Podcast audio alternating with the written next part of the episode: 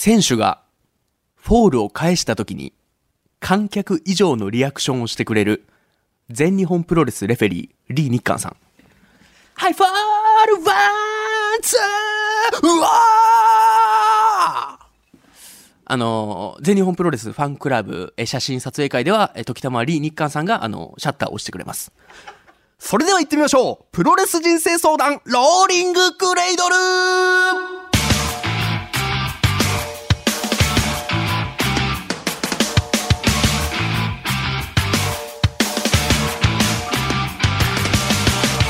全国3000万人のプロレスファンの皆様そしてそれ以外の皆様福岡吉本ザ・ローリングモンキーの武蔵です。この番組はその名の通り皆々様が日々抱える悩み誰に言うまでもないけどモヤモヤすることなどプロレス的解釈で解決していこうというチャレンジな熱いストロングスタイルなポッドキャスト番組となっております。さあということでまあ、最近のプロレス界で言いますと武藤敬司の引退試合のね対戦カード全て発表されましたけども2.21東京ドーム大会武藤敬司の最後の相手は内藤哲也というね新日本プロレスとノアの対抗戦最最後の試合で剣王に勝利した内藤哲也に実況席にいた解説席にいた武藤敬司が最後の相手をお前に決めたという風に指名しましたけども、まあ、内藤もスターダストジーニアスというね、まあ、キャッチコピーもあって武藤敬司に憧れてる部分もあったと思いますので最後の試合どういう戦いになるのかそしてどういう結果になるのかが楽しみで胸がいっぱいでございます。さあということで。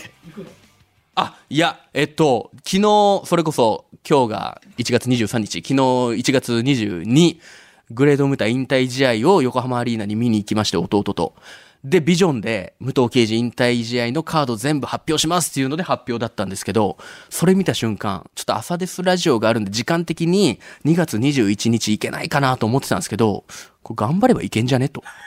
これ頑張れば、もうそのまま出て飛行機そのまま乗って、で、会場すぐバーって東京ドーム移動したら、ギリギリ5時には入れるんじゃねっていう希望があったんで、もうほんとチケット購入ボタンを押すか押さないかの勢いで今生きているところですね。武藤刑事は僕をプロレスに誘ってくれたきっかけですので、ぜひ行きたいなと思っております。さあ、ということで、前回に引き続き、悩める子羊ちゃんはこちらの方です。日本初、まつげに小映えが絡まる女子アナウンサー、岡田リーさんどうおー、よろしくお願いしますもそうなんですよ。小映えが絡むマスカラって塗るじゃないですか。はいはいはいまつげに色をつけるあの黒いやつね、ええ液体、あれ液体なんですけど、こう、つけ方を間違えると、こほうう、液体が黒いこう、ダマになってまつげについちゃうことがよくあるんですよ。なるほど。で、ある時、こう、昼間に、こう、外で鏡見た時に、はいあれ、まつげになんかダマがついてる、ダマになってるなって思ってよく見たら死にかけの小映え。うーわ、怖っえー、ダマじゃなかっ。た？めっちゃまつげでパタパタしてる。いやいやいやいや、なんでそんな落ち着いて感想を言う言ってる場合じゃないでしょめっちゃマスカラに絡まってるそんな小映え。女子アナウンサー絶対小映えだけはつけないでくださいよ。びっくりした。もう人類、見てたらね、死にましたよ。ど どっちが？向こうがねこっちが死んだったら今ここおらんやろ。感情は死んでるぐらいかも向こうがねしれないですけど。、向こうの小映えがね。あ、小林が死んだということで、小林に勝利している岡田アナウンサーということで、よろしくお願いしますよろしくお願いします。さあ、ということで、はい前回の配信ではですね、岡田さんの、まあ、大したことないのに多すぎる悩みをたくさん発表していただきまして、えー今回はそんな岡田さんのどうでもいい悩みを、まあ、どうでもいい深いのもありましたけどね、もちろん。そうですよ。僕がプロレス的解釈で解決していこうということでございますけども、はい まあ確かに紹介してない中にも本当ね、いろんな悩みをたくさん書いてくれてたんですけども、その中で抜粋して、試合5分一本勝負の完全決着で、えー、勝負させていただきたいと思います。あ5分一本勝負試合が終わったらその段階で、まあ岡田アナが無事、すっきりしたということであれば、えー僕の勝利と。いうことになりますので、もう初シングルマッチ、僕のデビュー戦でもあります、この勝負。いやもうめちゃくちゃさっきからあの、紙にメモを書いてるのが見えて、はものすごくこの悩みを解決するために作り込んできたんやなっていう。これはメモじゃなく技です。技？はい。メモなんかじゃないです。これはあなたを丸め込むための技です。日々研究するんです、レスラーは初めて。シングル相手、対戦するときに、その選手の情報、そして試合を事前に見て、こういう技をしてくれるんだ。じゃあこうやって、かわしてここで、こう打ってやろうとか、そういうのを研究しながらやってる。その研究、僕はレスラーと一緒のことを技としてやってるだけです、あなたに。あ、メモじゃなかったのメモじゃないです。技です。うわ、じゃあもうなおさら楽しみになってきましたよ。そうです。もうしっかりじゃあ攻防していきましょう。よろしくお願いします。お願いします。ということで、CM の後、運命のゴングです。長岡大河です中上真央子です。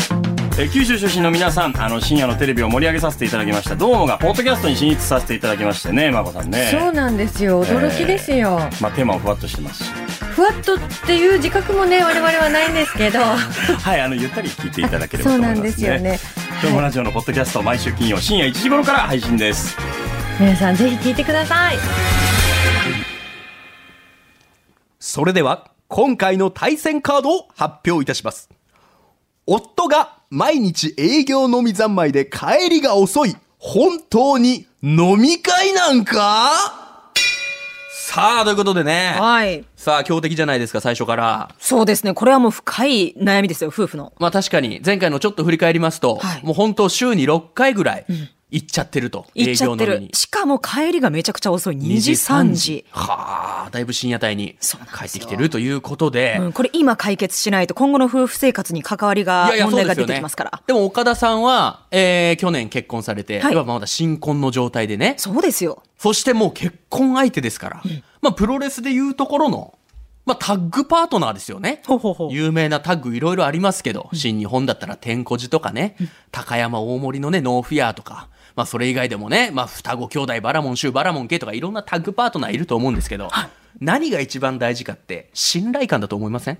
ああ。そうですよね。はいはいはい。で、今こういう、まあちょっと旦那さんとの間に、まあちょっと不協和音というか、ちょっと旦那さん今、どういう、あの、どういう感情、どういうことしてるんだろうって気になってる状態じゃないですか。そうそうそう。問い詰めたりはしてない。してない。なるほど。じゃあ我慢してる状態。んなるほどね。まあ、あります、そういう時期。プロレスのタッグにも。あります、すごくあります。あるんだ、問い詰めない時期。問い詰めない帰り遅いけど。その不協和音というかね、そういうのが生まれてしまう時期っていうのはもうタッグでやってる、もうタッグ屋の選手だったらもう少なからず何回もあります。で、今日紹介したいのがね、えーまあそれこそ岡田さん。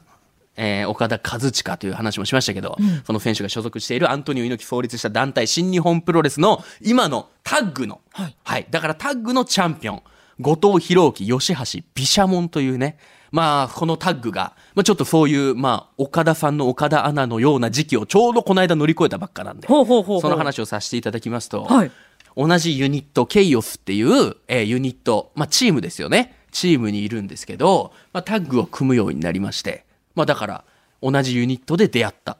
で、岡田さんと旦那さんが出会った。その時期とリンクさせていただければいいと思うんですけど、そっからね、えっ、と、まあお互いね、ちょっと不器用な二人なんですよ。ちょっと不器用というか、ちょっと天然チックなところがある二人なんです。まあ吉橋選手で言うと、もうここ大一番の大事な時に、リングにこう、うわーって走って入ってこようとしたら、リングの前で転んじゃって、そのまま控室戻ったみたいな、ちょ、ちょっと惜しいとこがあるような選手なんです。不運やな。不運でしょ？後藤選手はちょっとマスクつけたままシャンプーしちゃったとか、そういうちょっと可愛いところがある二人なんですけど、まあその二人が同じユニットとなり、で、タッグを組み、IWGP というタッグのベルトも参冠して、えーまあ調子良かったんですけども、まあどんどんどんどんね、なんていうかこう、相手の、というか言ってしまえばパートナーの見えてない知らなかった部分が見えてくる時期ってありません？ほうほうほうほうほうだからそれこそ旦那さんもうも、こんなに飲み会があるなんてそうでしょ想像してなかった。それ以外にもあるんじゃないですか？例えば、こういう性格のところあるんだとか。例えばそれでちょっと喧嘩になっちゃうみたいな。うんうんうん。そういうのもね、大丈夫です。この後藤吉橋、毘沙門夫婦も経験してます。は夫婦なんや。そうです。夫婦です、この二人は。もうずっと一緒に巡業もいるわけですから。ワールドタッグリーグっていう、そのタッグの、えー2対2のリーグ戦があるんですよ。それが去年のえー年末にいつも開催される。で、2022年もワールドタッグリーグは後藤弘樹、吉橋の毘沙門としてエントリーしてたんですけど、どちらかというと、後藤弘樹選手が吉橋選手の先輩に当たるんですよ。はい。だ新日本プロレスに入門したのが、だから後藤選手がこれまではバックステージコメントとか試合の中でも俺がちょっと一旦引っ張ってその後おいどうだ吉橋？つって吉橋に感想を求めるみたいな構図が多かったんですけど、ちょっと去年ぐらいからですねちょっと吉橋が荒れ出しまして、まあ、それもバックステージコメントでこう即戦して自分からコメントを言うようになった。ここはプラスで良かったなと思ったんですけどちょっとある日を境に、あの、先輩の後藤弘樹選手に、あの、タメ口を使うようになったんですね。あで、そこで、タメ口を使われたもんだから後藤弘樹も、お？なんだ？みたいな。だからもう岡田さんのこういう状況ですよね。まさかこんなことしてくると思わなかった。でも後藤選手はちょっと気になっているっていう状態。タメ口使ってくるなんて思タメわなかった。口使ってくるとは思ってなかった。で、その時に、後藤選手はね、吉橋選手が後藤選手に、ああ、ああ、このタッグリーグはもう俺絶対優勝したいと思ってるよ。うん、こいつはどうかわかんないけど、うん、お前はどうだお前はみたいな感じで、パートナーである後藤選手に言うんですよ。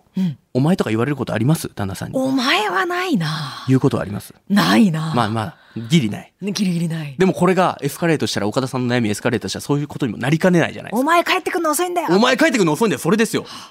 もうだから、言ってしまえば岡田選手のね、あ、岡田選手じゃない、岡田さんの家に、岡田和親選手になっちゃいましたけど、本当そういう状況あるんですけど、後藤選手が言ったのがね、おい、吉橋、タメ口を使うのはいいと。こいつって言うなって言ったんですよ。条件をつけたんですよ。わかります？タメ口で来るのは仕方ない。もういいよ、そこはタッグパートナーだから。フラットに行こう。ただ、こいつって言ったら、俺を下に見てることになるから、それだけはやめろっていう条件をつけて、最終的にそこから、ごっちゃん、よっちゃんって言うようになって、結果そこからね、お互いがさらに認め合って、その年のタッグリーグも優勝。そして翌年、えー今年の1月4日東京ドームで IWGP のベルトも奪い返したっていうストーリーがあるんですよ。だから岡田さんも条件をつければいいんですよ。わかります？飲み会行くのはいいと。なるほどね。飲み会に行くのはいいけど、そういう出先の人が誰なのか、ちょっとちゃんと教えてくれとか、最低限10時、11時には帰ってきてくれとか。で、それこそごっちゃんよっちゃんって呼び合ったみたいに、それこそあるんじゃないですか？旦那さんを昔こういう呼び方で呼んでたけど、今は呼ばなくなったな、みたいな。心当たります？な、な、な、ないやいや、ずっと下の名前でお互い呼んでますね。あ、なるほどね。じゃあそれをずっと大事にしてください。で、なんならこ、の先も。はい。旦那さんの名前をちょっとニックネームで呼んで、お互いに呼び合うとかして、新たな刺激を求め合ってください。ああ、しよしよしよしよし。そして最後は消灯してしまえばいい。そういうことですよ。そういうことです。消灯消灯。後藤選手と吉橋選手の合体必殺技、消灯。消灯してください、ぜひ。旦那さんとも。さあ、ということで、えー、毘沙門の話で、えー、勝負させていただきましたけども、岡田さん、それでは、この勝負の判定をお願いします。正直すまんかった。やったー！よし！勝ったぞ！優勝！デビュー戦勝利！あ、そっか、デビューデビュー戦か。戦勝利よっしゃ！これデビュー戦なのか。エース街道まっしぐらや。いや、でも確かにね、はあ。途中まではほんま何の話してはるんやろうって本当ですか？思ったんですけど、はいその条件をつける。すそうべてを否定するわけじゃなくて、受け入れて。ある程度受け入れた上で、はいでも、誰と何時ぐらいにまで帰ってきますっていうのは言ってねと。ただこっちもちゃんと認め合ってそこからね、関係もうまくいくっていう可能性もありますから。ということです。正直すまんかったっていうね、佐々木健介の、まあ、名言、迷う言葉と書いて名言の方で、えーノートンと試合した時のね、後のセリフを言っていただきましてありがとうございましたね。で、これだけ最後にちょっと言いたいんですけど、はいえっ、と、バランス間違えたら本当にダメです、夫婦は。例えば岡田さんがずっと家事して旦那さん帰ってこない、掃除とかも岡田さんがしてるってなったら、もうそれは、えっ、と、ライガーとエル侍状態になってしまうんで。ライガーとエル侍というね、マスクマン同士のタッグがいたんですけど、え、ライガーが1割試合して侍が9割試合をしてると。で、場外に飛ぶ技を侍にばっかさせると。うん、そうで、その結果、エル侍のレスラー寿命が短くなってますんで、そこのバランスはしっかり取っていただきたいなと思います。さあ、ということでデビュー戦は勝利で飾りましたけども、岡田さんの悩みまだまだ残っておりますので、来週もさらに岡田さんを丸め込んで、スリーカウント奪いたいと思います。さあ、ということで、プロレス人生相談、ローリングクレードル、毎週木曜日夕方5時頃配信、ハッシュタグ、プロレス人生相談で感想、クレーム、煽りなどお待ちしております。ショート